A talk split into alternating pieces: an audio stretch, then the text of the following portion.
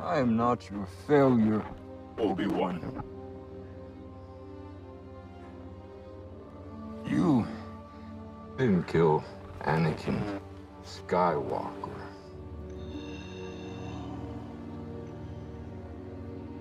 I did.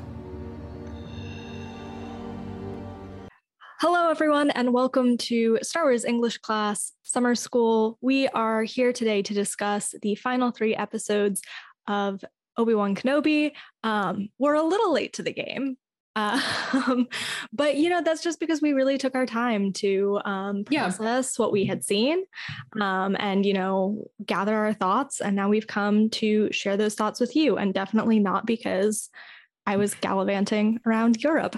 Anyway, hi. Some might say you were traipsing.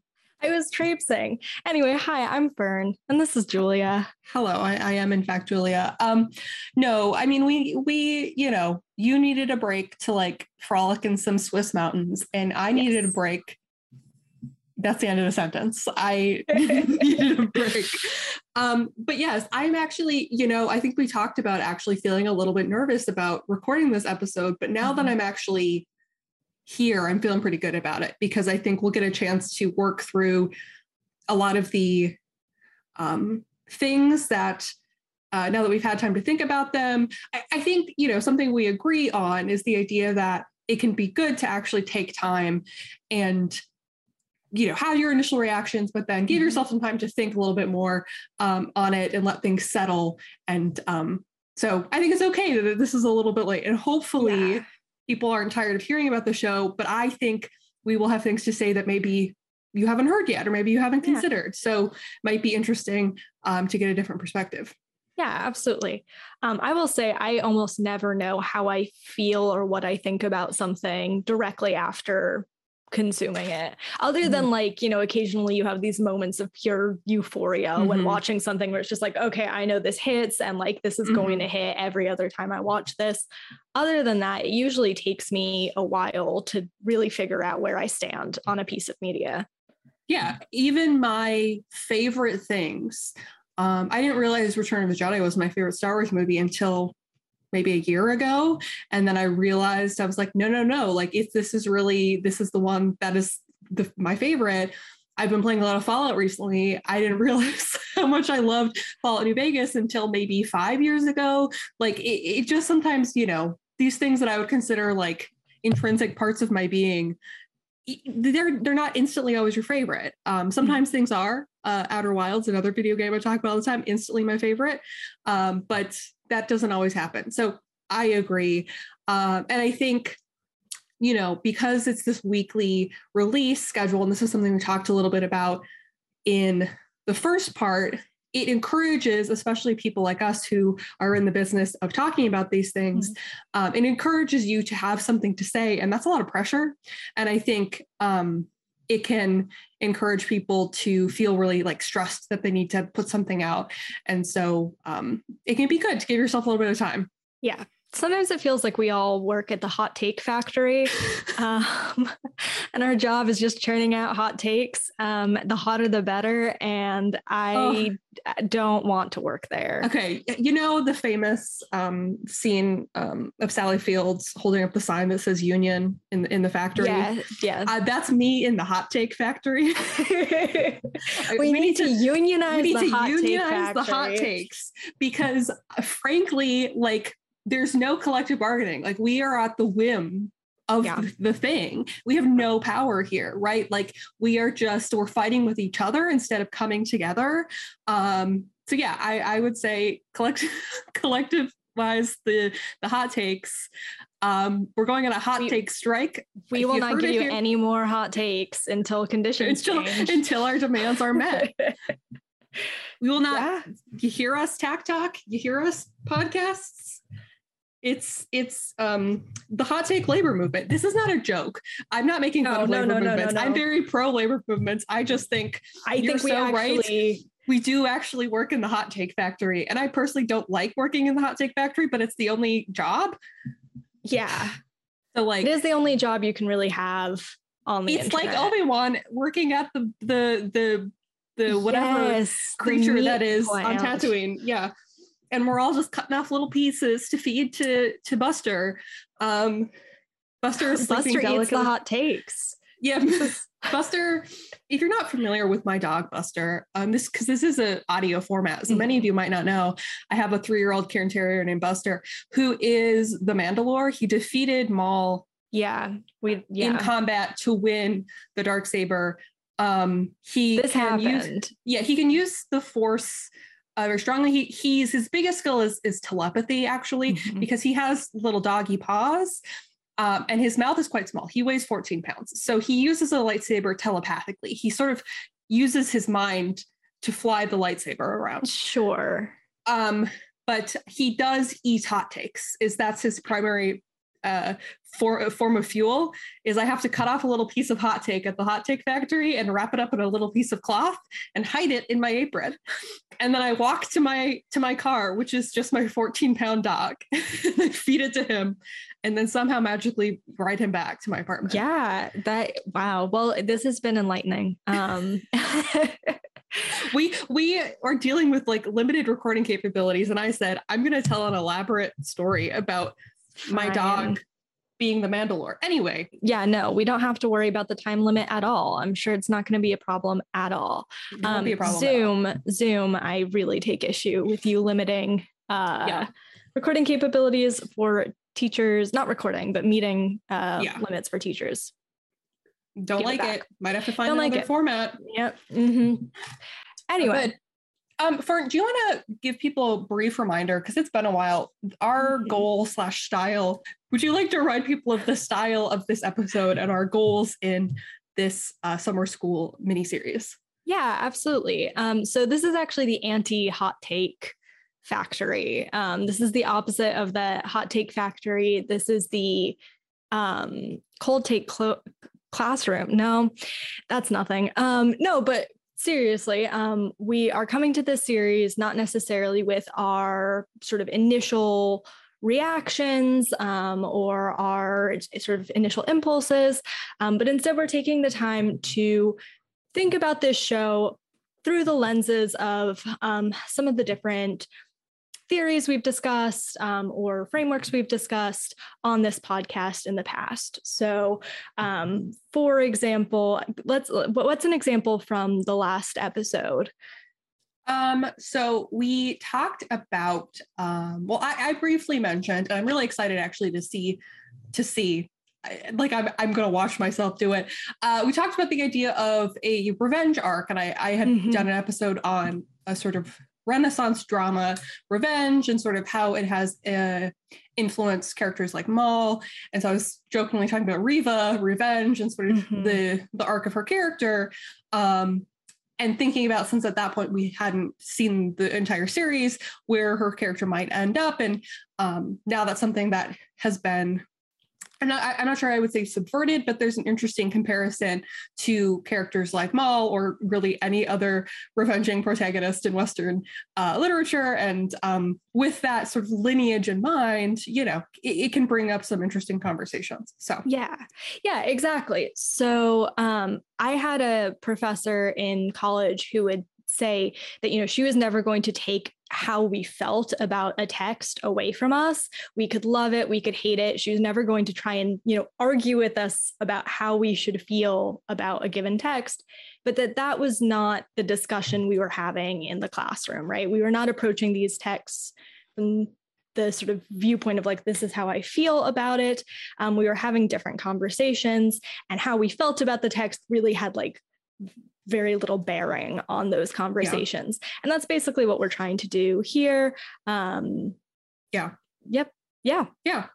Agreed. I mean, and I think we, we you know, we might, have mentioned in the first one, you can't ever get rid of your feelings and you Mhm. shouldn't have to, like you said, Yeah, oh, no, professor, absolutely, like you don't need to get rid of them. It's just being aware of like what conversation you're having, what your goals are in that conversation and what you're trying to accomplish, things like that. Anything else you want to say before we jump into, I think we're going to do like we did last time, do a brief discussion of each episode. So in this case, four, five, and six. And then I know we want to spend some time talking about the series as a whole at the end. Is there anything else you want to say before we get into it?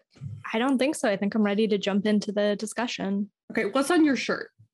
uh our friend ephraim Oh, okay. I was I was like, that looks really familiar, but I can't tell. Is okay. That makes sense. I was like, is there a person on your shirt? And do yeah, I know he- them? he- it kind of looks like he's uh He's like, hi, hello, recording I'm the podcast yeah, today. Yeah. Wonderful. These are, you know, we're going to quickly, uh, relatively speaking, go over episodes four, five, and six. And, um, you know, I labeled this section reading responses, being that, Mhm. you know, you are assigned this and you kind of have to come up with your thoughts and then um, pick out the things that are most interesting to you. You obviously can't cover everything. And then kind of uh, synthesize those later um, as we sort of uh, ra- go into overall thoughts. But let's start with episode four. Um, Fern, your reading response. What were the things that jumped out to you immediately that you wanted to bring up? So firstly, I felt like this was a really functional episode. Um, there was a goal. The episode was completing the goal, right? Uh, achieving the goal. The goal was we need to rescue Leia. Um, and by the end of the episode, they have more or less done that, right? Um, I don't know how much we want to get into um, other responses to this Um, episode. I think it might be useful to, I mean, I think, you know, one thing that I know we want to get to in overall thoughts is, in fact, partially the idea of discourse or the idea, idea of discussion and how we interact with media. So I think that's that's fair game, um, especially since it reveals what people um, are thinking about or sort of expecting or yeah i think it's all useful information Yeah, yeah. So, okay, so I thought the response to this episode was really interesting because people were calling it a filler episode. Um, and I would argue that it is the exact opposite of that. It is, in fact, like Mhm. moving forward the plot in like a very clear and functional way. Um, and that is not to say that there's not also um, some some character development and such. Mhm. Um, but really, this episode is moving us from one plot beat to the next. Um, so I would argue the opposite of filler. Mhm. Um, also, another thing I really want to discuss, um, and and I talked about this when the episode first came out. It really has the structure of an episode of Rebels Mm. um, which as a Rebels fan, like I really I, I, enjoyed that. So that's my Mhm. personal connection, right, to the text. Um, there are many episodes of Rebels where a character has been taken by the Empire, and so the rest of the crew needs to break into a fortress or Mhm. a base or what have you. Um, you know, sneak in. It starts as a stealth mission. Then there's some combat of some sort, and eventually they succeed in rescuing whoever needs to be rescued.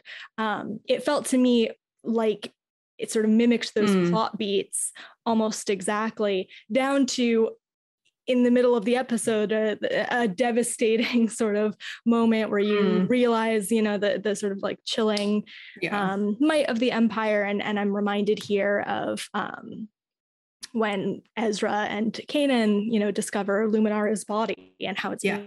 used to lure jedi uh, to their deaths we have a, a a moment that seems to parallel that yeah um, in some interesting ways in this episode Right. So why do you think that is? Like, why do they Hmm. have similar structures? Like, what is it about episode four that is that sets it up for that type of structure that is similar in so many ways to something that was fairly common in Rebels? It's a good question. Um, I mean, I think I think we can sort of approach this from two perspectives. I think um, this episode, more than any other, seemed to have ties to non-Skywalker saga Hmm.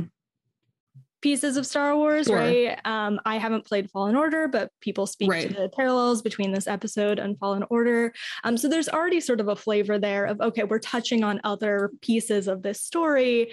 Um, we're we're referencing or alluding to things that fans of these games and these shows might be familiar with. I think we we might have to go back earlier than I anticipated to the hero's journey um, what I and I I don't know like I don't have this answer here um like prepared in Mhm. my head but I wonder if the sort of point that we find ourselves at on the hero's journey um or like if we're thinking of it as a Freytagian sort of storyline throughout you know the the series as a whole um does this particular moment in those different uh, templates or formulas lend itself to this particular structure Right. i wonder right like is there something if we went back and looked at a season of rebels would we find that these sort of like rescue mission type Mhm. episodes tend to come at the same place Sure. then um i don't know i don't have that answer um but it would be something interesting to to take a look at Yeah. think. Yeah, I just think it's interesting to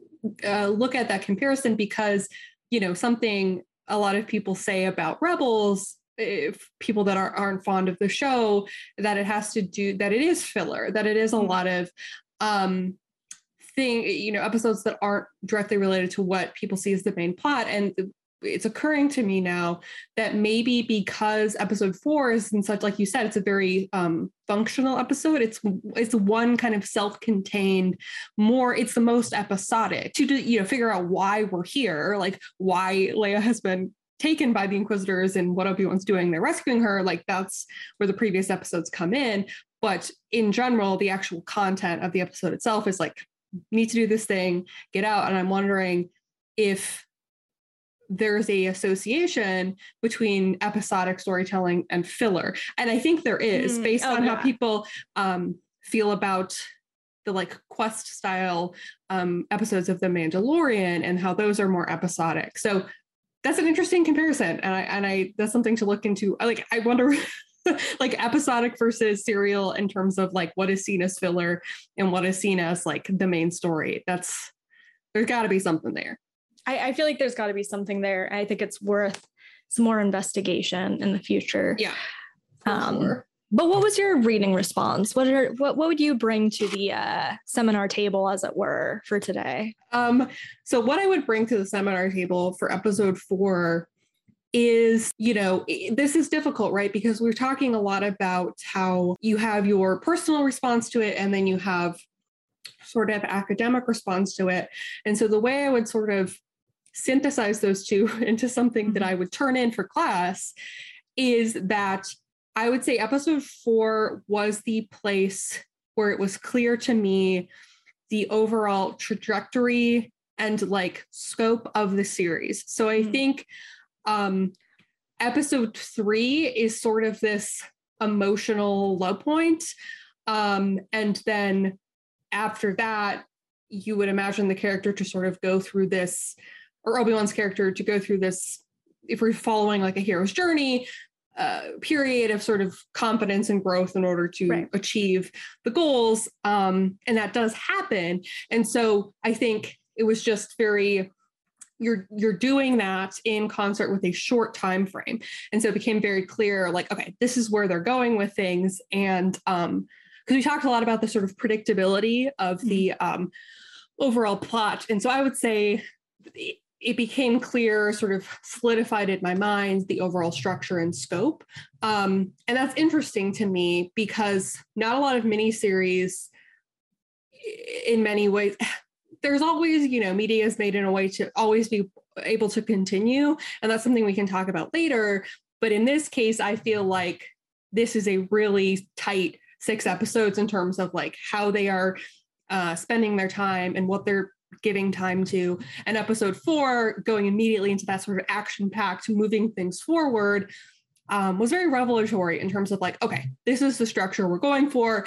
Episode five is probably going to be sort of like the big build up and then it, it yeah i think it was the missing piece in terms of like what the show was going for structure wise I do want to return to this discussion of the hero's journey for a moment because um, we had sort of predicted at the end of our last episode that okay, we have you know Obi Wan has just um, faced Vader and lost. Mhm.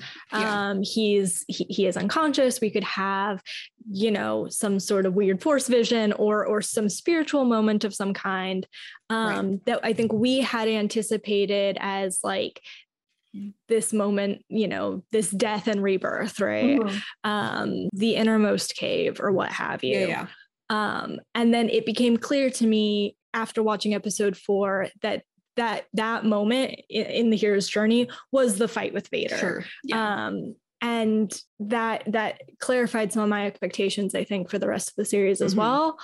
Um, some people talked about the the tomb, right? Yeah. As this innermost cave. Like he has to walk through this Mhm. tomb of his fallen Jedi and and face his guilt. Um, and that's this Mhm. Death and rebirth. And I don't quite buy that or agree. Yeah. I guess um if only because I think like we see at this point that the story is solidly about like him and Anakin, right? Yeah. and not necessarily about his can I don't know if I want to get into this.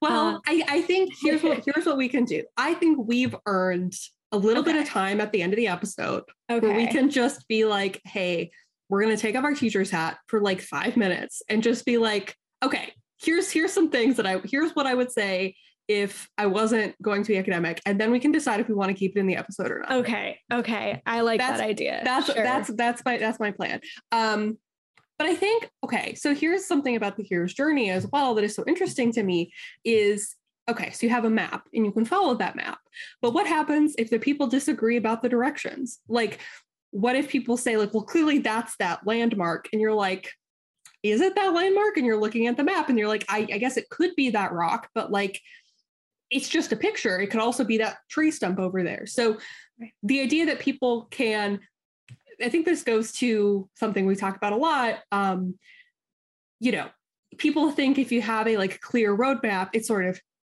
solid you know simplifies things but um in this case people are disagreeing over about Right. what certain parts of said hero's journey are. People talk a lot about i mean one of the most interesting questions you know to ask um especially i'm thinking like elementary school when you're learning about story structure what is the inciting incident? And i remember talking with people about like well technically isn't it blah blah blah and you can really like get into it and get students to start thinking about cause and effect and stories and things like that. So um what is your thoughts on like people disagreeing over like what the moment of death and rebirth is and like I don't think it's a bad thing. Like I, I I don't think that there is a wrong answer here necessarily. I think that there are answers for which we have like maybe more evidence or like perhaps a stronger Mhm. argument could be made for one. I personally believe that a stronger argument can be made that this moment of uh, you know Obi-Wan fighting Vader and losing um more cl- uh, there's more evidence that this is the moment the writers at least were thinking Mhm. of as this sort of like low point in the hero's journey yeah um, that is not to say that there's not evidence for this other moment being that landmark and being that that point in the um, formula, as it were. Um, and I do sometimes think we get a bit too stuck on like wanting to be right about these things, about Yeah. wanting there to be a clear answer of like, no, it's definitely this, Mhm. instead of, you know, no, this is like a reading that perhaps uh, has more evidence to support it.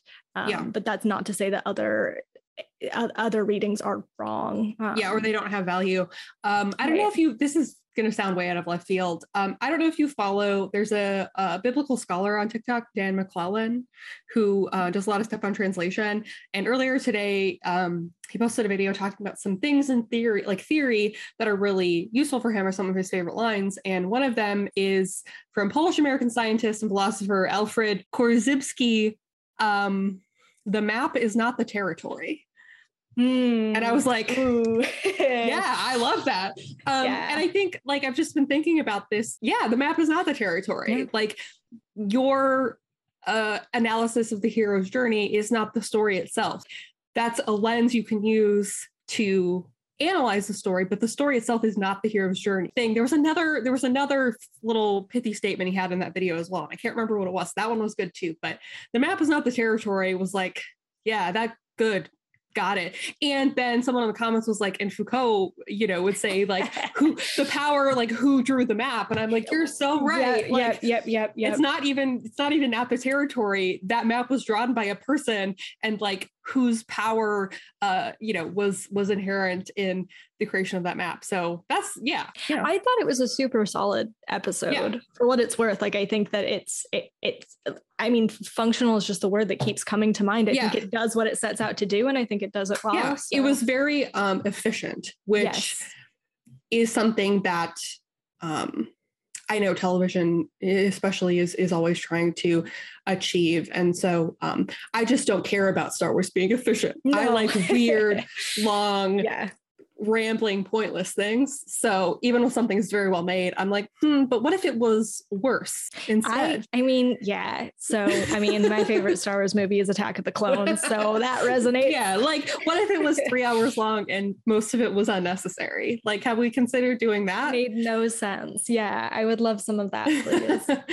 okay any final thoughts on episode four before we move on to to episode five i like at the end when they he wears a big coat and he hides Leia in his coat. That's very that was, rebels. You can see yeah. that is a Kanan and Ezra joint. Um, that is something they would do. Yeah. And um, and I think that's something too, where not even structurally, like the silliness of it almost, uh, combined oh, yeah. with the like hard hitting emotional like some of the most intense emotional experiences plus very very silly um that's what that's Rebels just, excels that's, at. That's yeah. what Rebels excels at. Episode five. Yes. So uh before we even get into it, uh-huh. you said to me when this episode came out that if episode four was an episode of Rebel or was structured similarly to an episode of Rebels, mm-hmm. uh, episode five was like an episode of the Clone Wars. Would you care yes. to expand on that?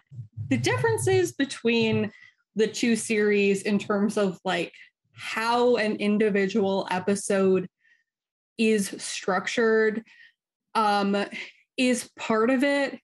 Although I would also say that the reasoning behind like what about it that sort of reminded me of the Clone Wars is is also just like esthetic mm-hmm. So um obviously it's like getting sort of over the obvious. We have actual Clone Wars era or like pre-Clone Wars era, closer in time to that um being referenced in flashback.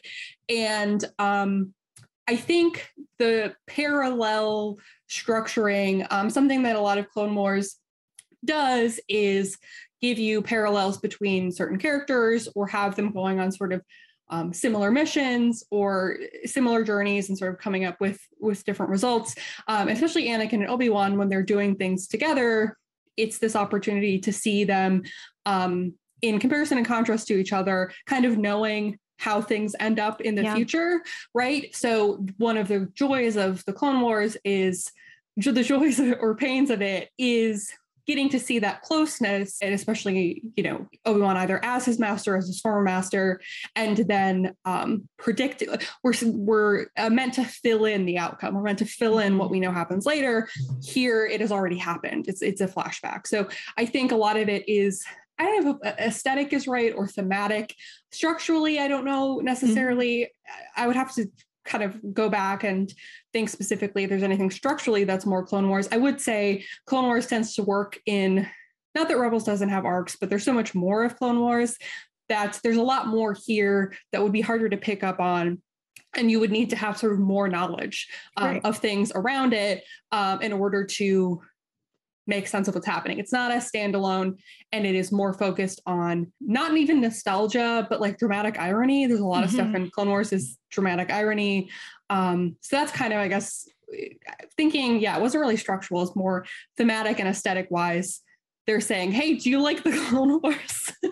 we heard you liked the Clone Wars. We heard, we heard you, were a fan of, of this show. Um, and so it's doing a lot of similar things in terms of oh man, sort of knowing what happens, except it's kind of the reverse of that, where it's mostly focused on the aftermath as opposed to what we know is going to happen. Yeah. Yeah. It uh it it made me feel like everyone should go read Brotherhood by Mike Chen. it did it did make me feel that because um thinking about okay, why include um a flashback, for example. Mm-hmm. So like functionally what does the flashback do in the story? Why take time away from your forward momentum to go in the past? And because you're the creative writing person here, what like what is the what is the general uh the standard understanding of like okay would you like taking time away from your forward momentum of your story to go in the past why do that like what is the purpose and then specifically like what would you say is the purpose of this particular series of scenes uh, in this episode yeah, it fills in details or information that we don't have in the present moment but are relevant to the the, the action that's sort of um, being sustained over the course of the episode. Um, it i think oftentimes flashbacks are a way to draw parallels. Um, flashbacks are relevant not only because they contain information that's like relevant mm-hmm. for us to fully understand what's happening in a, a, given moment or what's happening in a given relationship um, but also because the things that are happening uh, you know now in this present moment parallel things that have happened in the past. Um, and that is exactly what we see here, right? We are seeing um, this this moment in time reflects a moment in time that happened many years previously mm-hmm. um, and the outcome you know Mm. The, the goal ultimately is for us to compare the outcomes. Yeah, I, I think I think that's a good way to think about it. Is it's not just information. Mm-hmm. It's not just as the kids say lore. Um, in this case, it's thematic. I keep saying thematic a lot, but that's it's just a very thematic show. I don't know what to tell mm-hmm. you. I was very interested in themes. I mean, like a couple yeah. of them, but they're very interested in them. Um, I also, because I'm I'm that point of view gal, um, these flashbacks are from Anakin's point of view.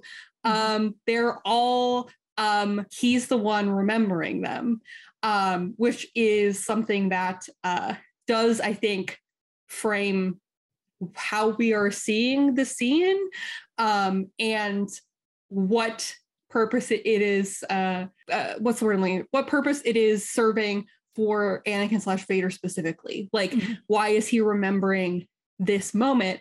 And I think it's interesting that he's remembering a moment in which he was told he was too uh, aggressive and short sighted. And then in this episode, he is aggressive and short sighted. Right. Um, so, like, even he in his own memory is I think aware of the things he has done wrong and knows what his shortcomings are. Like I think at, at the Vader at this point, and we'll talk about this in episode six, is extremely self-aware, which is like even more tragic to me that he can have these flashbacks of knowing exactly the lessons he was supposed to be learning and like either not learning them or deciding they were wrong despite the fact that he continues to fail right. which is just a really interesting use of his his mental time to be like yeah that one time we were sparring and he was like you really need to like be patient and he's like hmm what if i instead wasn't? And like so it's doing a lot. Like i think these were it was a really good use of flashback especially in the context of like knowing we as a fandom would have like they could literally could have just been going to Dex getting a sandwich and we would have been like, yeah, you know what I mean? Like, look at them. It's them when they were, you know, not as they are now. But like, I appreciate that they very clearly um took the time to make it fit within the story they wanted to tell. So I yeah, that's how I yeah, it, It, it, was it was well done. This might be something we want to remove from the episode because I know this is fraught, but um when for Patreon. It's for the for Patreons. yes, please pay us money. Pay us money we might need it rancid, terrible for takes. Zoom. Anyway, what eh, there's is there a word? Is there a word I'm not thinking of? For like reverse irony. We're all caught up on the irony now. We we we now have the information. It's no longer dramatic irony. The characters have the information they they they need to sort of retroactively realize their mistakes. But th- there seems to be a sense for me like watching this um flashback of like oh there were red flags. Oh there were th- you know like oh yeah do you know what I'm the, saying? I think the word, uh, I think what you're looking, um, the, the phrase you're looking for is the TikTok audio that's, oh, I have to. yeah, it's it's that. It's that, it's that feeling of um recognizing I, I know what you mean though, because the way that this flashback is acted, written, performed, I look, Anakin stands, I love you very much. This man is is a danger to himself and others. And it's so much more clear than I would say if you go back and watch Fern's favorite Star Wars movie, Attack of the Clones. Um, he's roughly the same age, probably.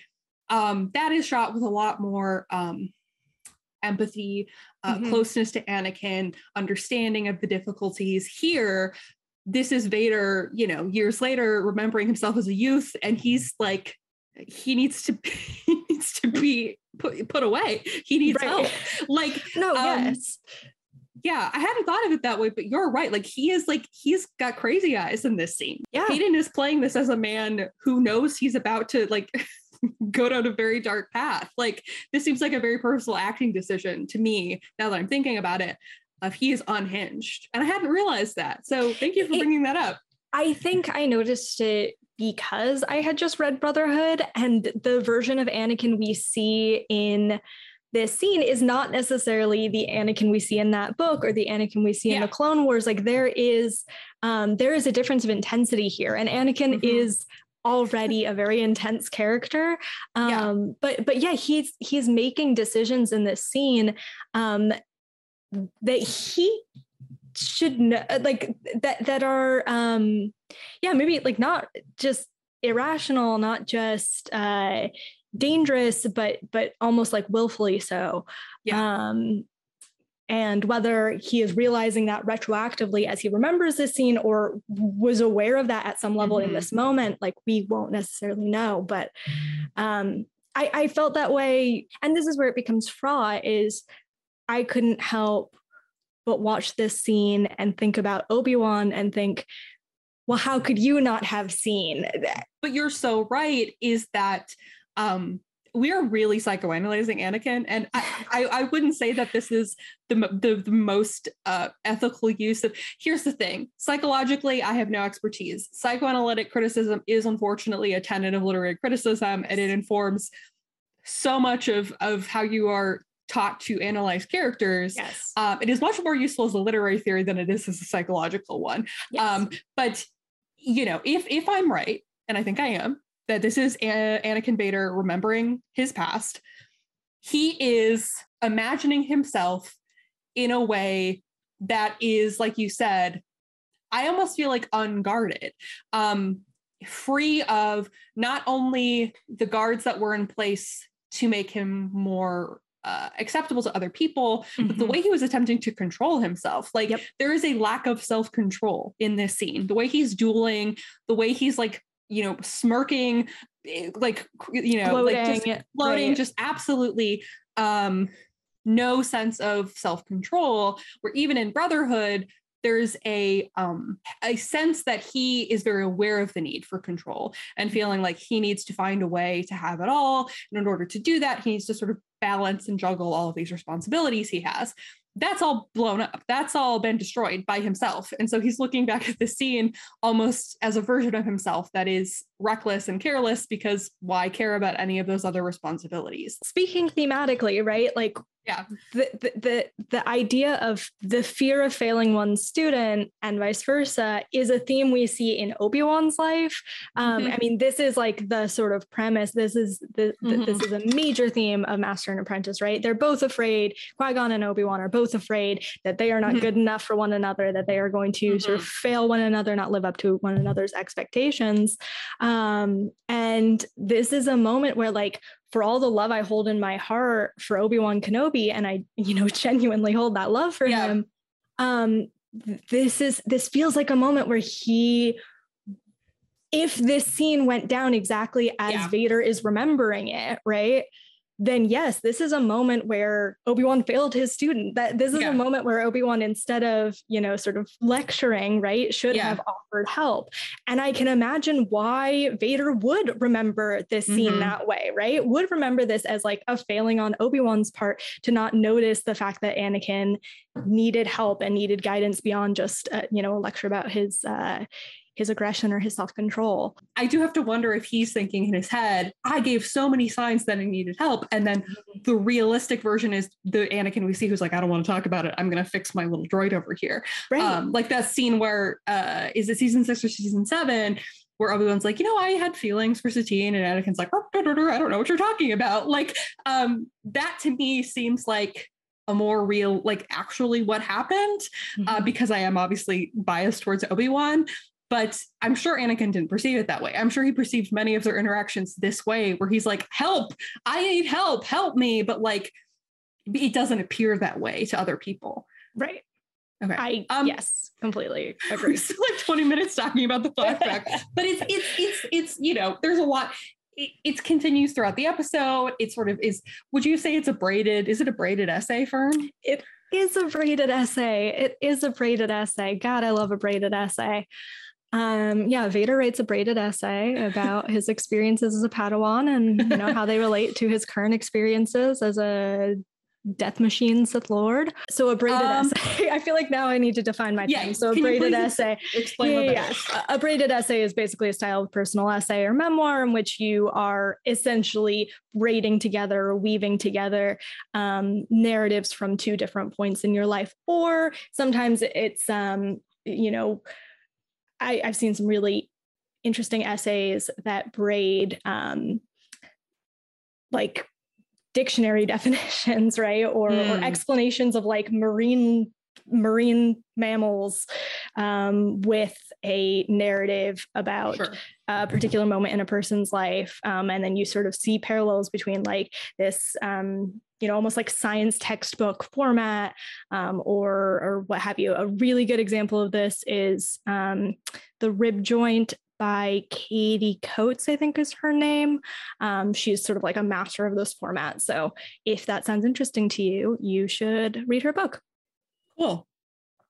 Um, other things about episode five that you wanna you wanna talk about? Really gave it my all on that flashback. I don't know if I, I have mean, anything left in the tank. You really, you really did, uh, yeah, you did really, um, you did really give it give it your all. Um, I would like to talk about um, this is the most Shakespearean of all of the episodes. Oh, okay. Um, yes. Because of a couple things, um, you know, not necessarily the like countdown of like we need to escape. That's that's also very Clone Wars. The idea that mm-hmm. there's like a thing you need to accomplish um, in a short amount of time, and like we need to escape, and like he's acting is in a, a, role as general so there's that too right where that kind of uh, fills that role um, but specifically the idea that um, you have someone doing a revenge like Reva in this instance, and we get a reveal of sort of her motivations. We get an under, uh, explanation of her goals, um, but then we also get a moment where we find out that there's been some plotting behind the scenes, and um, you get. Uh, uh, uh, Quizzy and Vader. Well, you get Vader stabbing her, and then Quizzy revealing himself from behind the Arras to be like, was uh, me was I? was I? I have, I have, I have pranked you. Um, so yeah, this idea of the dramatic reveal of conspirators um, is just something that is very common in a lot of sort of Renaissance era drama. You have a lot of groups of people eavesdropping on each other and sort of intertwined plots and people with different motivations. This is also obviously very soap opera y, um, but there's just a it's just a very um, uh, resonant moment to have a character think that they're in their moment of um, victory and then to have that victory dashed by a, a villain re- revealing themselves and being mm-hmm. like i've known all along. We have you know made this whole plan for you. Haha um so that was really really fun. And i think it's fun for a couple of reasons. Obviously it's a type of storytelling I enjoy, but I also think it leans into this sense of drama and um, uh, extraness that the you know Vader tends mm-hmm. to have, um, the Inquisitors tend to have. That these are like dramatic, performative people who want a stage, who want an audience, who want to perform, who like to be seen as important, mm-hmm. who like these little moments of like having their little reveals. Like it's I think it's a character work as well because Vader loves doing things like this. He loves having dramatic reveals. It's a big part of who he is as a character. Um, so it's just kind of a really delicious little moment. Um, yeah, I'm always going to love a villain revealing themselves. Absolutely. Like, yeah. Can I draw another parallel? Yeah. It's very the good place. it is very the good place. Um absolutely right to have a character who believes that she is you know sneaking around and mm-hmm. is sort of plotting and scheming and to find out that actually she is part of a bigger larger scheme. Um, yeah, very. I guess you good could say uh, it was rigged, the game was rigged from the start. Mm, If you want to, if you want to follow Mhm. reference, um, which I uh, can't stop thinking about. But yeah, th- there's very um, oh, it's theatrical. That's the word I'm looking for. yeah. just very theatrical. Um, all sort of eras. Um, obviously, mostly the English stage from like 1600 to 1800 or whatever. Um, the idea that you have certain knowledge um, that certain characters have that other characters don't, um, and that this information is constantly being used to one up each other and sort of get these plots uh, enacted and yeah i just thought it was excellent and really really fun. And i was like giggling. I was like having such a great time.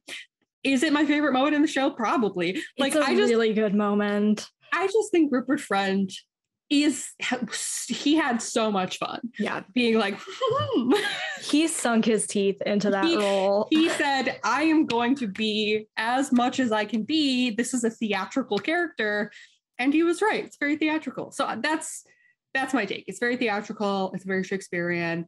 Um it's also incredibly incredibly sad. Anakin slash vader would do that to someone but also not surprising at all. Yes, I agree. um okay. That's on episode six? Episode six. So I said this on Twitter. I will say it again. I could do an entire episode on uh, of Is Blank Camp on this episode because it is incredibly campy, and so I think it's great, and I think it's very Star Wars.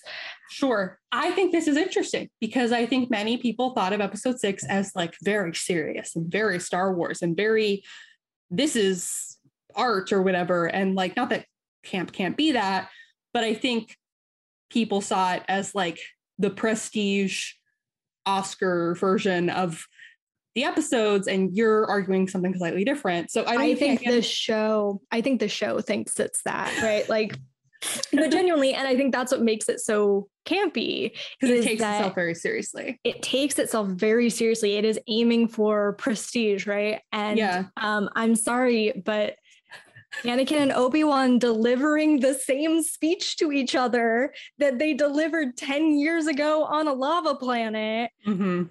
but very seriously, you know, even though they've said these exact words to each other before. And it's a callback that we are aware of. We are Yeah. aware that this is a callback to Revenge of the Sith. But these characters don't know they're in a movie.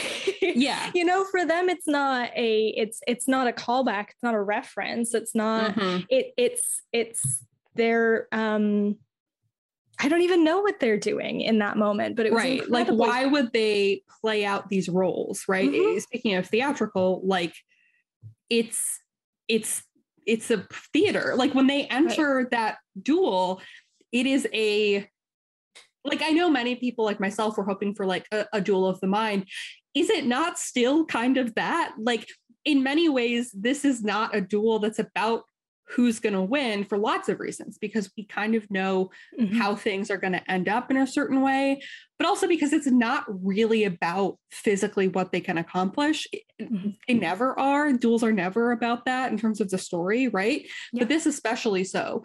Um, okay, so that them performing their 10 year anniversary of Revenge of the Sith yeah. um, reunion. What are some other things that you were like, this is incredibly camp? Um, I mean, that was the biggest one. The the the end of the episode, well, yes, emotionally resonant. I'm not going to deny that.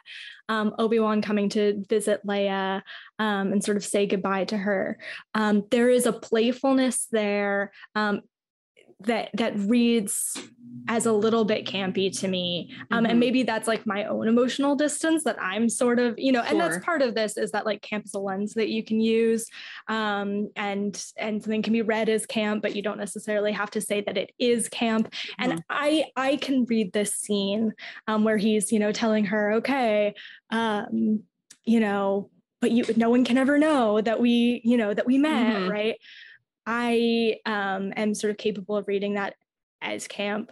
Um, partially just because of the nature of the performances, um, Right. but also because I know that this is a sort of I don't want to say ham-fisted because that like Mhm. carries a lot of judgment, and that's not what I mean by that. Right. Um, but I guess maybe like overt or obvious is the word I want to Mhm. use. Um, way to explain why um, nine years later, Leia doesn't say, You helped me, you saved me. Yeah, yeah. You know, she says, Oh, you served my father in the Clone Mhm. Wars, right? Uh, and does not directly reference the fact that they've met before. Um, and while on one hand, I find that very sweet, the idea that, you know, nine years later, Mhm. and in the midst of like a great danger, Leia still sort of holds to this thing that she Mm. was told as a child, like no one can ever know. Mhm. Uh, and also because I'm sort of aware on like a meta narrative level of like what's going on here, um, I feel a little bit emotionally distant from it. Um, and the effect is that it it feels kind of like a little bit of a campy scene, you know? Sure, sure. Would you say that that so something um you mention a lot or we talk about a lot when we're like talking about books is the idea of being like interrupted um, or something that takes you out of um, the narrative. And i think there are a couple moments in that have that have in this episode that have the ability to do that or could have that effect on people. And then there are also moments that are like not campy at all. So um or they don't feel as camp. So I would say everything with Reva in episode six, all the stuff happening on Tatooine with Luke and Beru and Owen, that is a very um it's serious and it's taking itself it's seriously effective. and it's effective and it's dramatic and it's sort of um and I'm thinking like what is the difference between that series of sequences and Obi-Wan and Vader? And I think the fact that one of those sets of scenes knows it's in Star Wars and the other one does not. Mhm. And That I is and I completely accurate. Yeah. yeah like the references being made in Reva's scenes and there are references you know Luke falls in that canyon very similar to how he this danger this boy who was a danger to himself just getting Yes. himself hurt all the time right but it is about it's not really even about Luke. Luke happens to be in that scene, but this is Reva coming to terms with her guilt for not being able to do what she thinks she needs to do to honor the sort of deaths of her friends. Yeah, I guess there's no way to really get into this without it being opinionated. Eh, not that you can't be opinionated, but I think camp is something that like you and I obviously you have a very high opinion of. It's it's something that has a lot of joy and interest and i- intrigue and like it's fun, but there's a sense to wondering the idea that it takes you out of Yeah. the thing is also a possibility. So I'm thinking of the hello there moment, which I don't like. I hate it. it. It's my least favorite part of the entire series.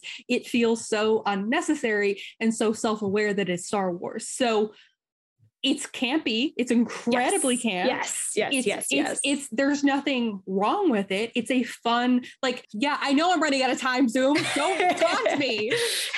Don't taunt me. the, the the scenes that know that they are in Star Wars, and part of the reason why I feel that those scenes can be read as camp, um, they we see the artifice, right? We see Mhm. that this is a story that is being crafted to fit a Mhm. particular uh, framework that already exists, right? Um, and so we need to like tie up loose ends, like. Oh, why doesn't she mention that she knows him in uh, A New Mhm. Hope? And oh, he's going to say hello there because it's a callback to this thing that already happened.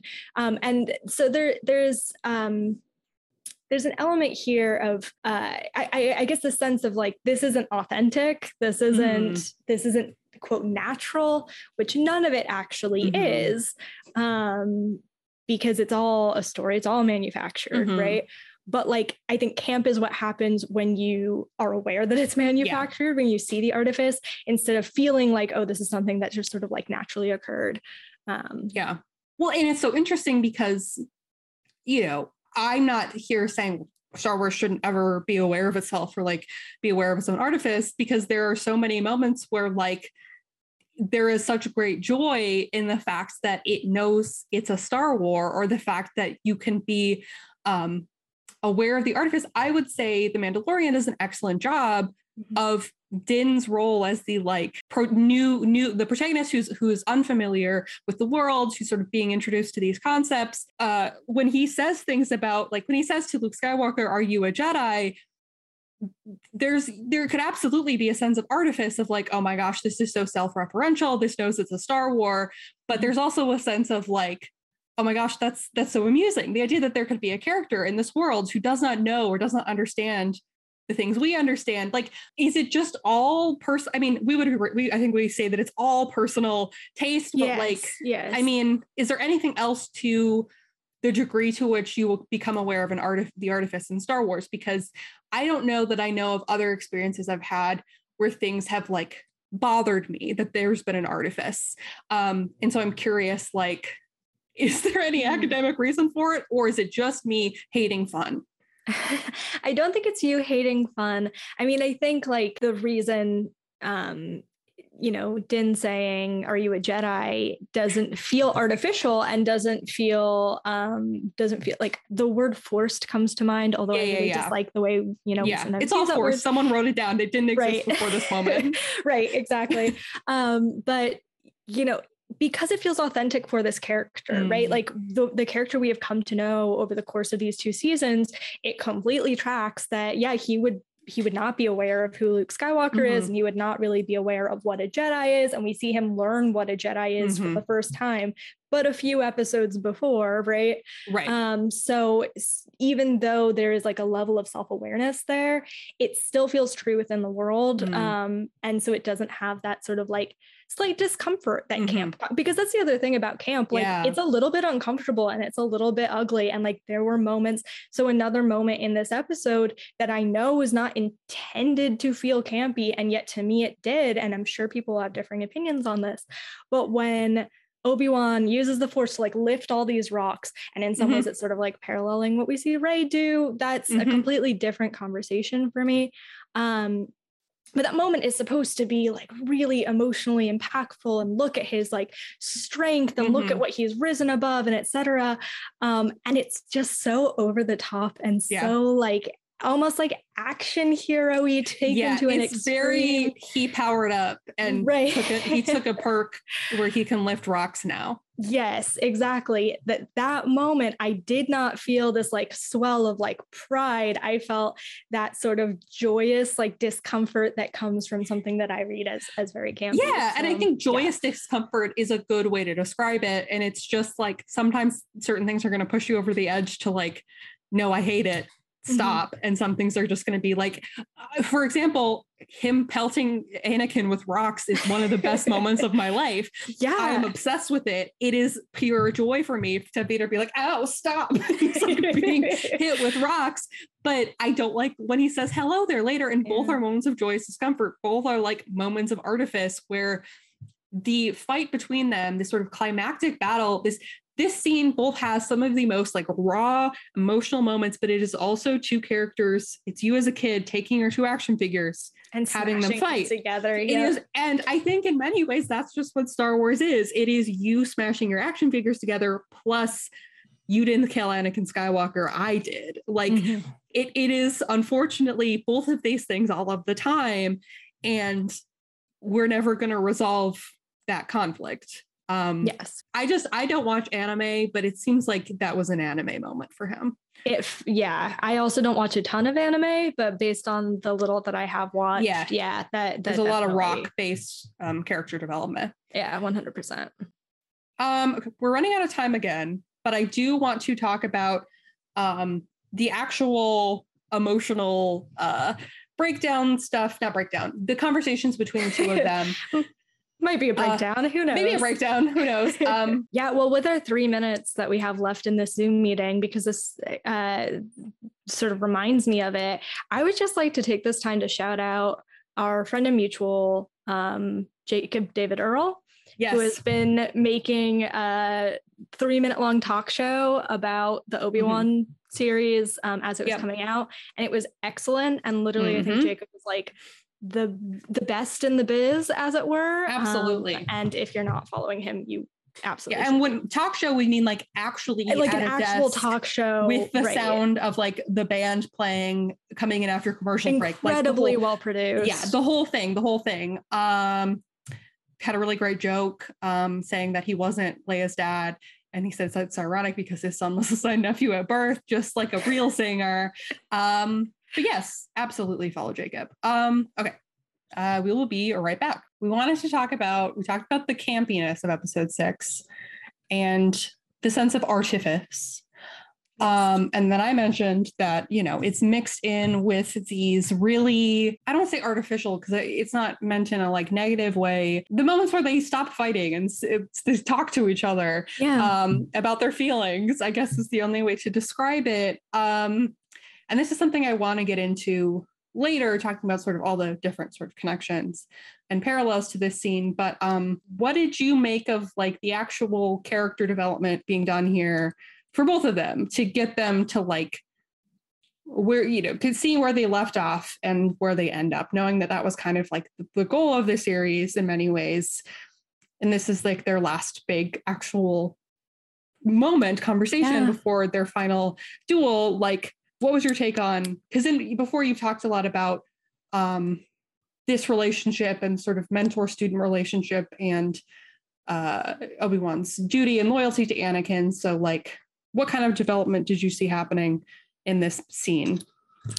It is interesting to me that Obi-Wan does not what this scene indicates to me is that Obi-Wan is not capable of and I use the term forgive himself here like with yeah. caution because I don't know if that's exactly what I mean and I don't know if he has forgiven himself mm-hmm. know but uh, he is not able to sort of move forward emotionally um, on his own. Right. Anakin kind of relieve or Vader kind of relieves him of um, guilt here, right? right? Like Vader says, you know, you didn't kill Anakin Skywalker, I did.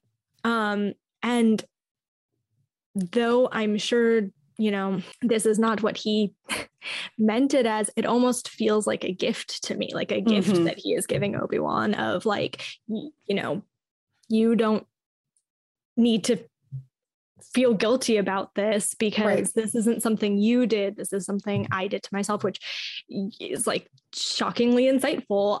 Yeah.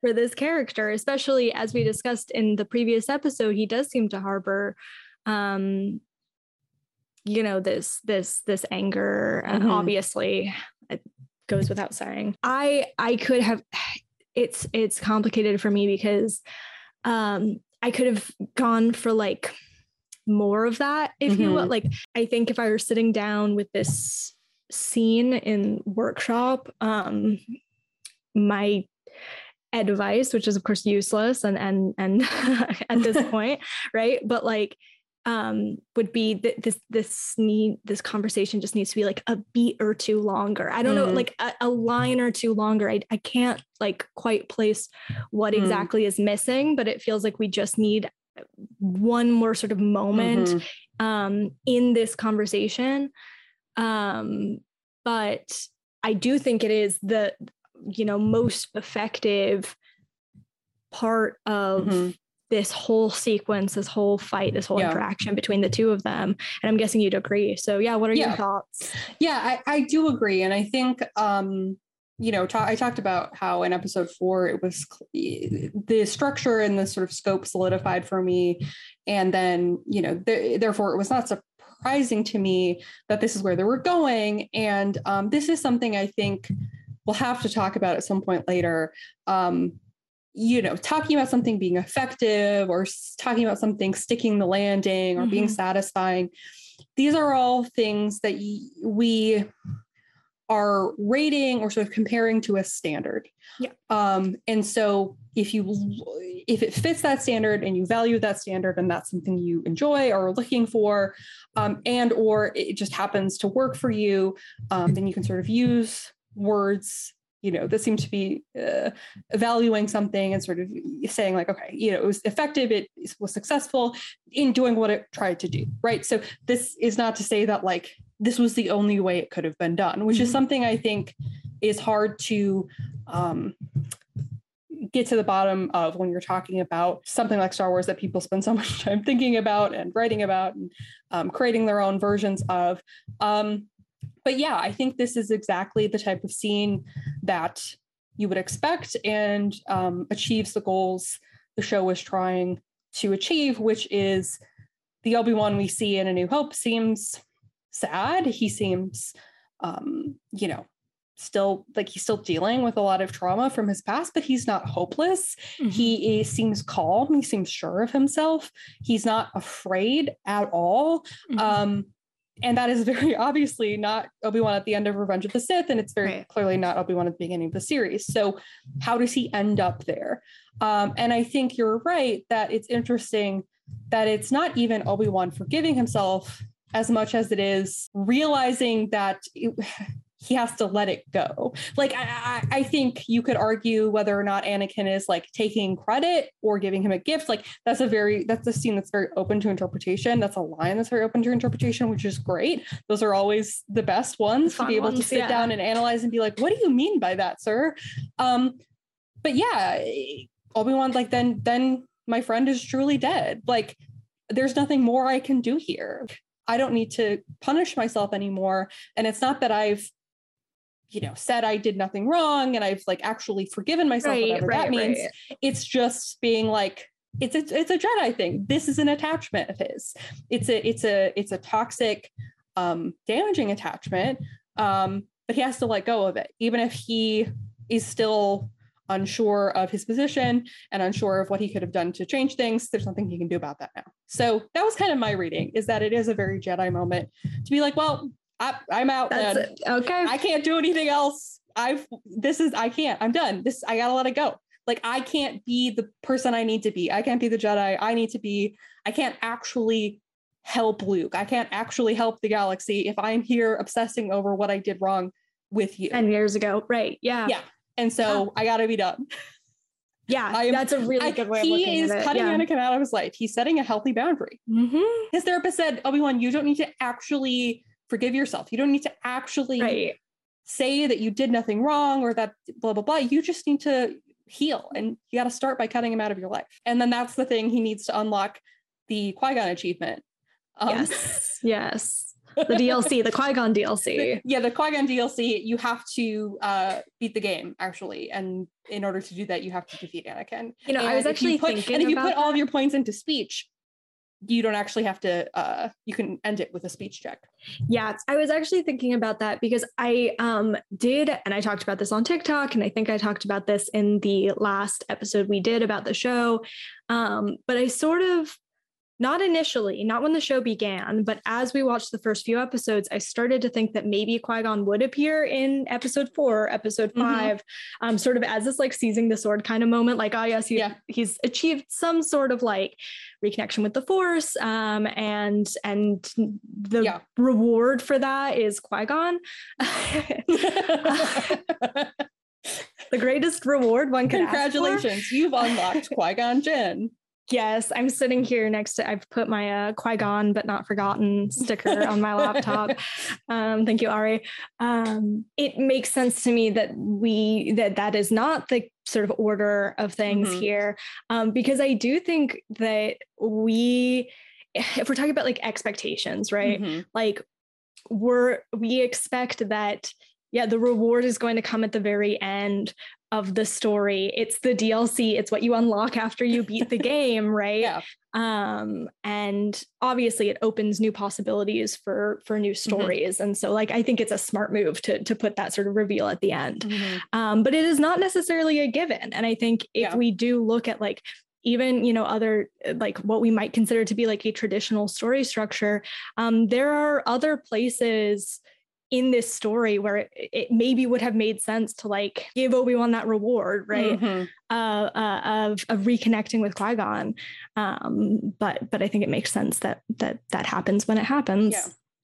Yeah. And I would say, you know, my argument is that, you know, one thing I like about Qui Gon appearing when he does and the way he does is that it reveals to me, or I think it suggests to the audience that Obi Wan isn't done learning. yes That yes the yes. idea that he has, he has, you know, maxed out um his level i'm sorry i'm playing a lot of fallout and i'm getting really close to to the level cap and i'm kind of like getting sad that i am gonna run out of Mhm. I won't be able to level up anymore because I'm simply I'm simply too good of a gamer. too powerful Uh, yeah, I'm too powerful. Um, that that's not how Jedi work. That's not how Obi Wan works. And that Mhm. journey of his is you know, it has wrapped his um, sense of responsibility and attachment to what happened to Anakin, as I have said many times. And in fact, many people have taken out restraining orders because I won't stop saying it to them. um, there, I, there's so much more to him as a character. Mm-hmm. And although that was not the goal of the show,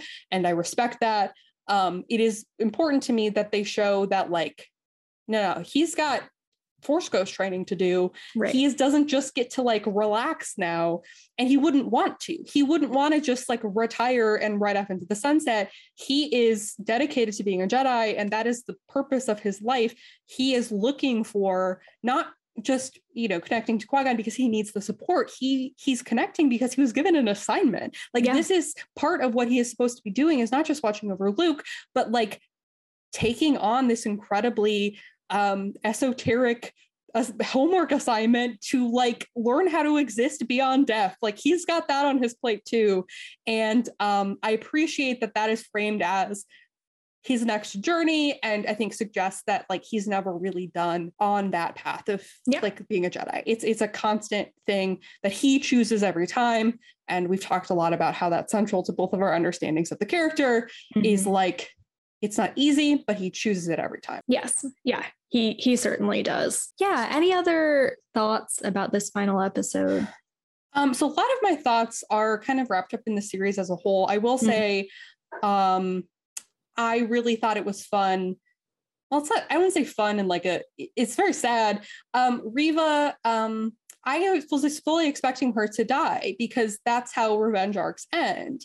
Mm-hmm. Um, you might learn that you've done something wrong, or you might finally achieve your goal, um, but you have to pay for that. And usually, that atonement is done in death, and then it sort of wraps everything up really neatly. And this is my next episode I'm going to be doing is on redemption arcs and sort mm-hmm. of um, how that functions in a literary sense. And I think it is a good choice to subvert that expectation. And I don't mean in terms of like it's the right choice because this is how stories should work, but because the constant mistreatment of women of color in, in Star Wars mm-hmm. in terms mm-hmm. of how their characters get shafted, the idea that she has an opportunity to continue to grow as a character and learn from those mistakes and um, has a future um, is is is is important in a way that like is more important than having like a traditional fulfilling revenge arc. That to me comes second to the opportunity for an actress or a character to um, continue to exist uh, in a universe that seems to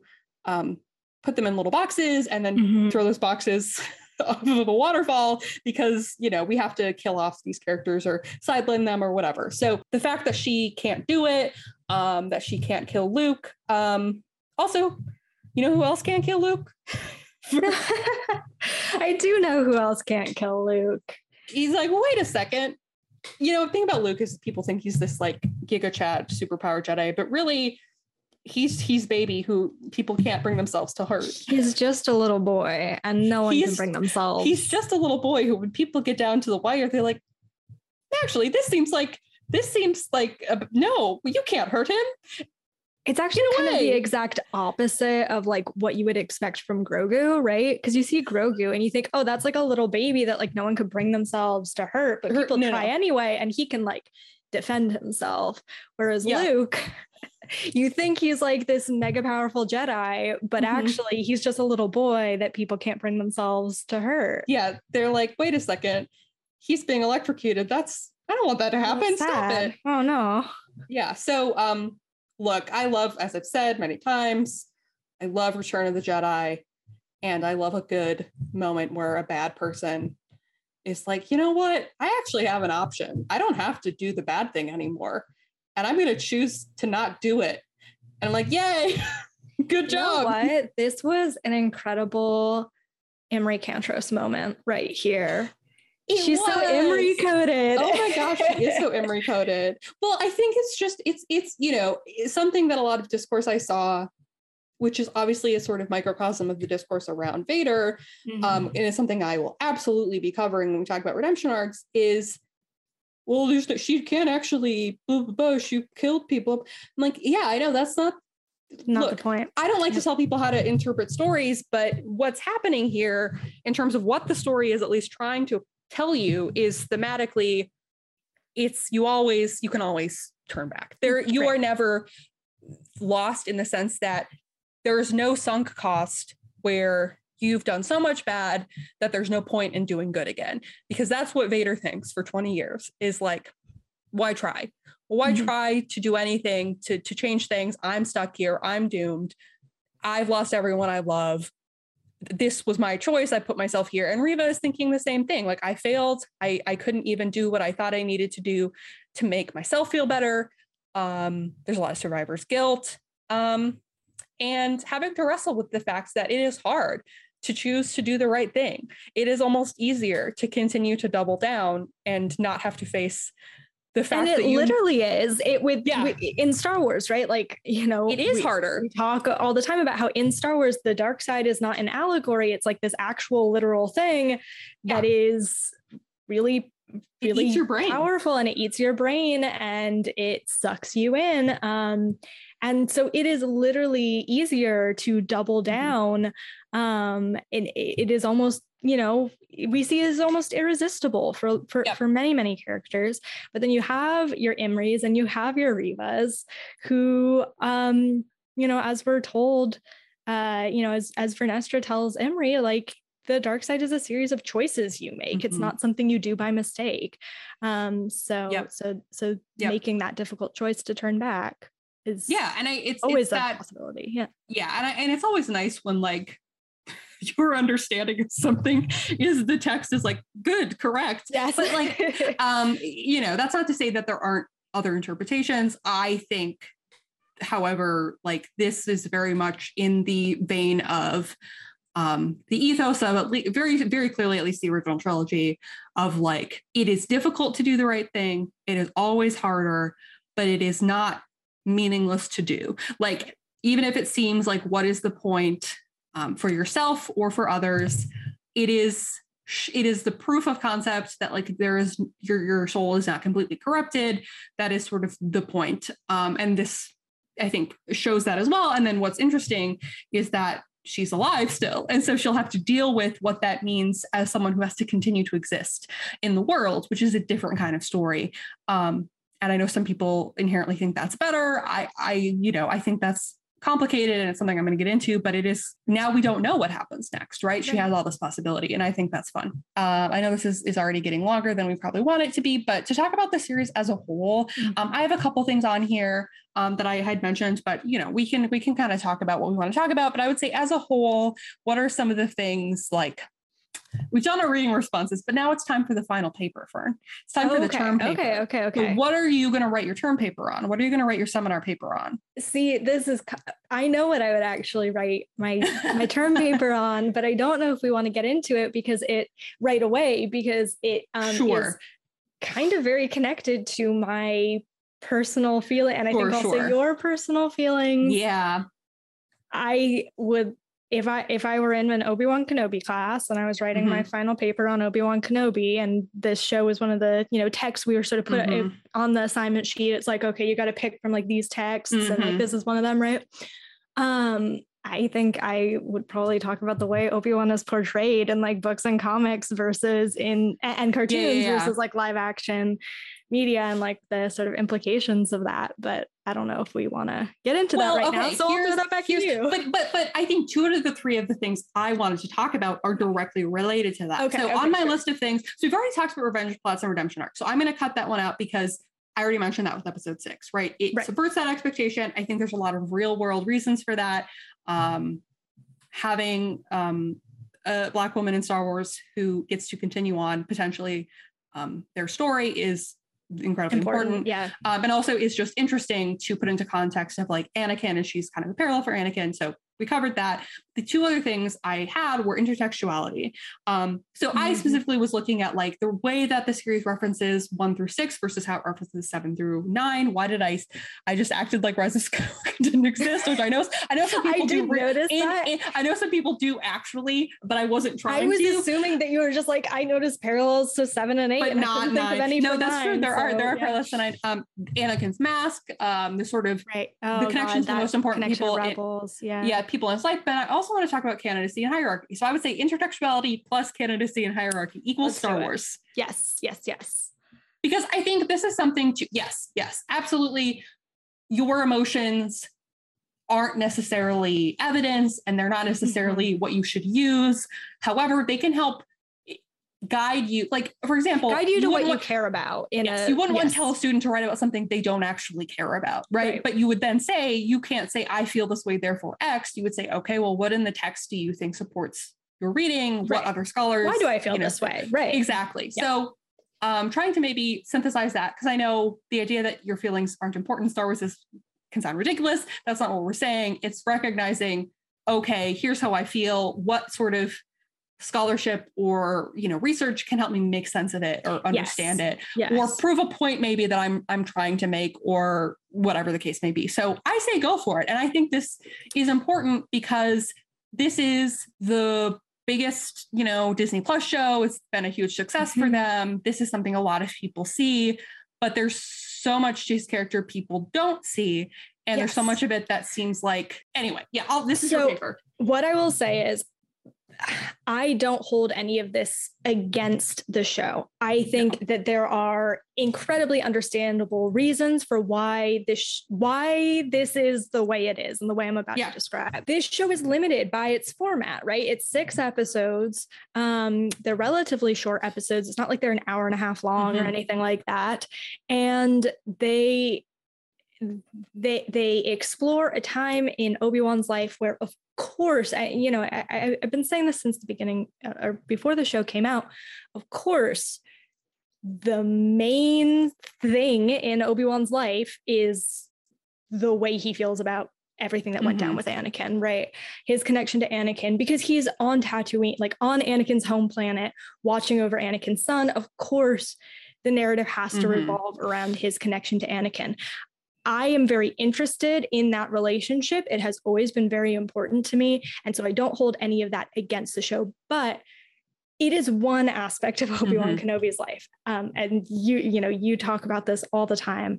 Um, Well, it's interesting. It's called a limited series because yeah. it's a li- and It is- limited is, it- not bad. Like I, oh, right. Exactly. Yeah. no, it's not a ahead. bad thing. No, no, no. So, so, but, but it's, it's the nature of this type of storytelling and the format and the fact that this show was incredibly expensive to produce right Mhm. is i think the most expensive star wars disney plus show Yeah. um, and and you can see that in the quality and i'm sure a lot of that went to ewan mcgregor's paycheck um, right. you know um, the fact of the matter is um, moving outside the text for a moment um, when you are investing a lot of money into a product you need that product to sort of make good on that Mhm. investment and that means appealing to as large an audience as possible and that sometimes means not being able to explore or invest in like nuance and complexity as much as you can in say a book that you know you paid in advance of like what $25,000 Right. or whatever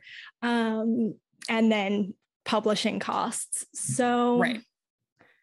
There's um, a it's it's a business, and I think yes you know being aware of the business of Star Wars is something that can turn people into um, very jaded, very uh, disenchanted, disenfranchised, and and I get that because it is disappointing to see beyond what as a child feels like an exciting magic story. yeah, yeah. magical world and then you grow up and realize how fraught these things are um and being aware of the fact like considering the constraints they had they had to really like it makes sense to me not only from a business standpoint but from okay you get one shot at this. What's a like story we are confident we can tell in this time frame and do Mhm. a really good job of right? Because one of the things people would say about expectations or things people wanted was there's not time for that.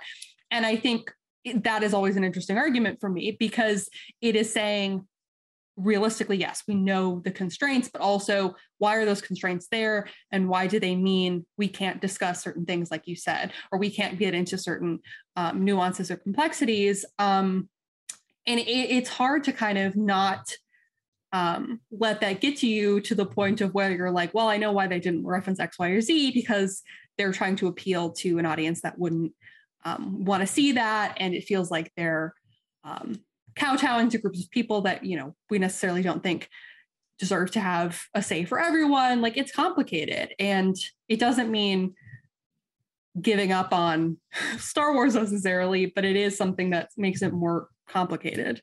Yeah. Yeah.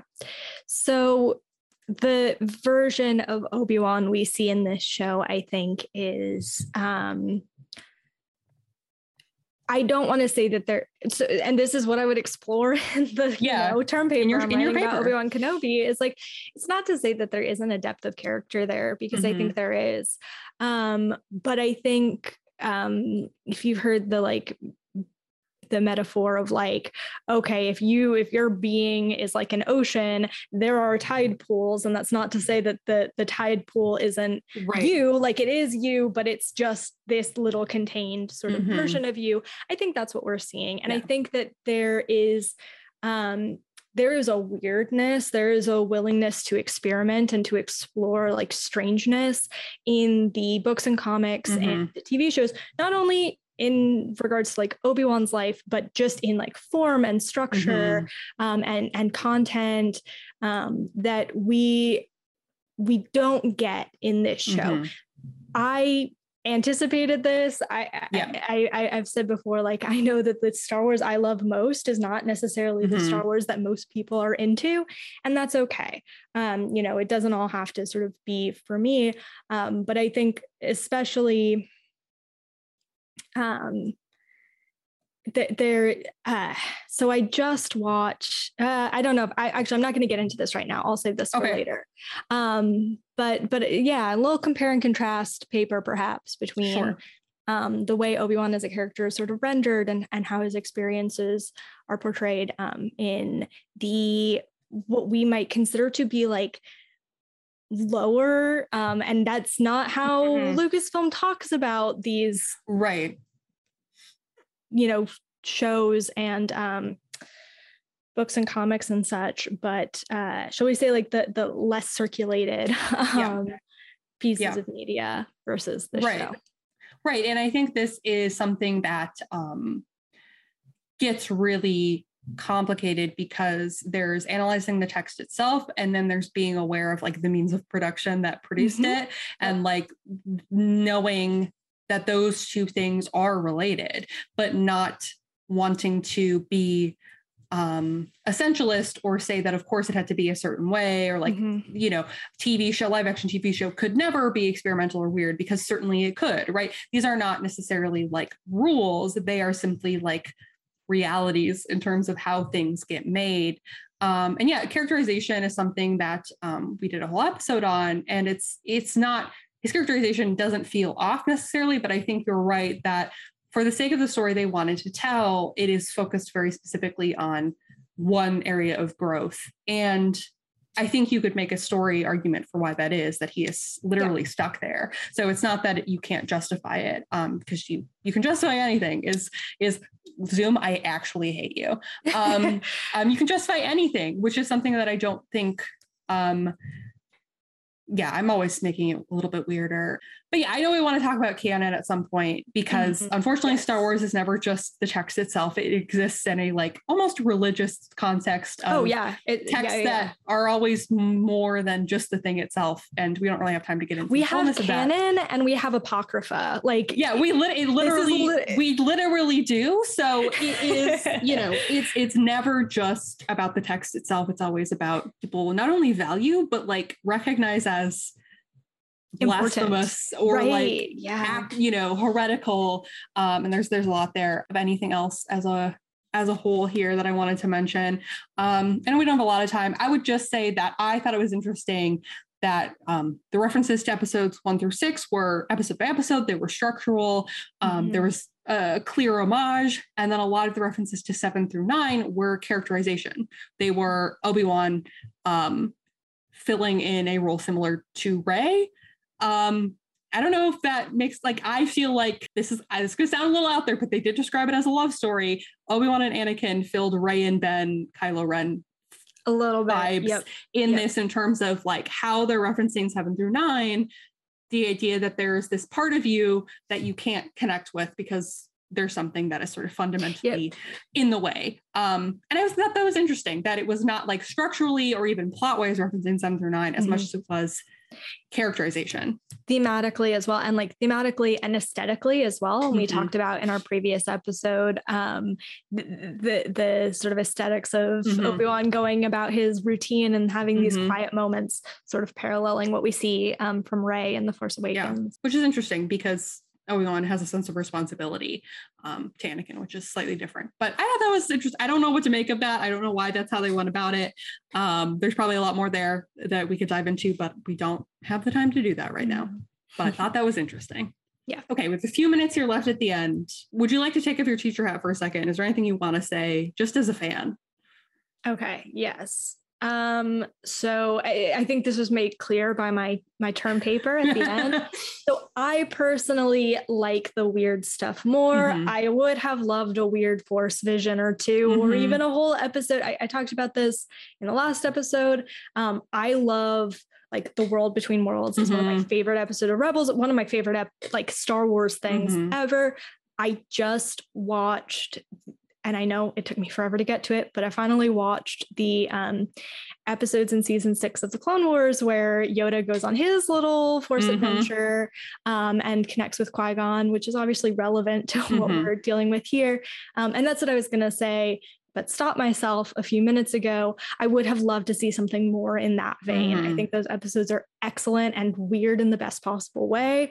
Um, and and certainly I would have loved to see that from this show, but I understand why that's not really the direction that yeah. they decided to go in. Um, similarly, I, I, mentioned or I stopped myself earlier from talking about this tomb scene and why I mm-hmm. don't think it's this sort of like pivotal moment in Obi-Wan's hero's journey.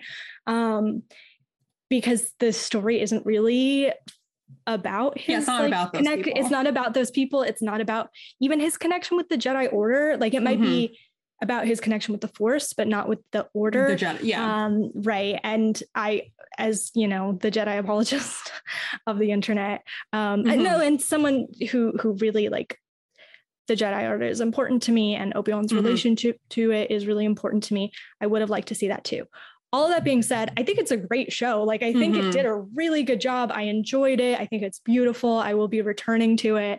Um, mm-hmm. None of this do I say because I'm like disappointed in the show, just right. because, but, but, you know, my, my personal tastes are not necessarily what was like being catered yeah. to here. Yeah.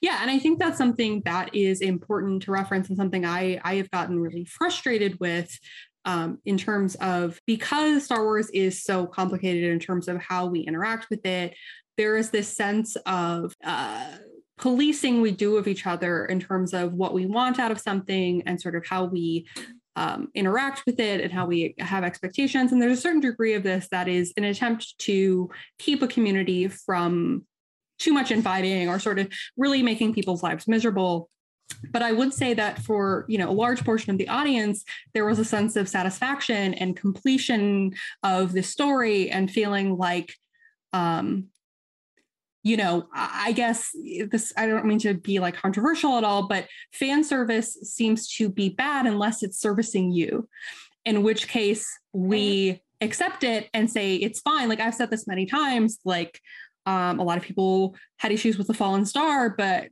I love Elzar Mann with all of my heart and soul. And so they're like, here's some angsty Elzar Mann. And I was like, thank you so much. I love it.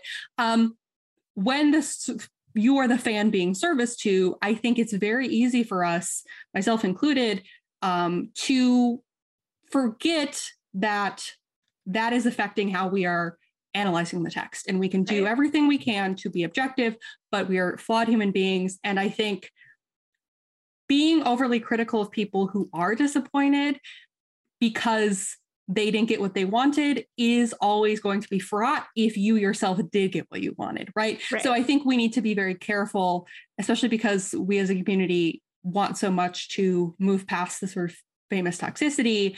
Um, if you found this to be really satisfying and to Obi-Wan's character and you're ready to move on, um, you know, that doesn't there's no objective truth in that in the same way that someone who's disappointed doesn't mean that their show would have been better or right or the way it should have been. It's all about um, the luck of the draw in terms of what stories gets made and how they resonate with you and that complicates how we interact with them.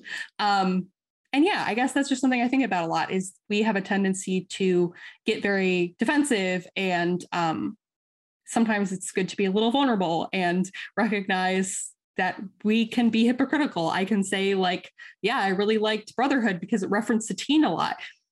Does it mean that's a good novel? I don't know. I like it because it personally did things for me that I thought were uh, important. So I don't know. Yeah. Yeah. And I think it's good. I think it's good to just good to be aware of the Yeah. way our personal experiences and our likes and dislikes are going to impact our, our experience with a text. So Absolutely. I think, like I said many times, I think we would agree. I don't really know how I feel about the show till five years from now. Yeah. And then I will actually have for you real your thoughts, your my actual like feelings. researched, you know, Right. time spent thoughts. Yes. Yeah, I'm not Um, going to know how I feel about this until I go back to watch it years from now Yep. and you know someone's think other about everything have- that's come out. yeah, Yep, like yep, it's odd, you know, it's constantly there are no self-contained texts, there are no complete texts. This is all Mhm. the big Star Wars soup and it's never done, right? And so we are only working with the information we have now and that's going to change in the future, which is exciting but also scary. Yes, absolutely. Um, my final words though would be that there is lots of other Obi-Wan stuff that's coming Oh, out this so year much. and it's great and go Yeah. check that out. We should put that in the in the doobly doo. We should have a little Yeah. if you're if you're feeling sad that the show is over, which I know a lot of people are and are like, but what do I do now?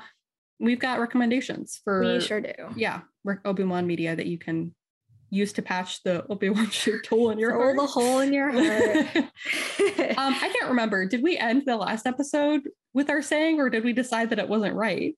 I feel like we decided that it wasn't right, but I don't remember what we did instead. Hmm, great question. Ooh. I'll tell you what though, if it's not relevant now, I don't know.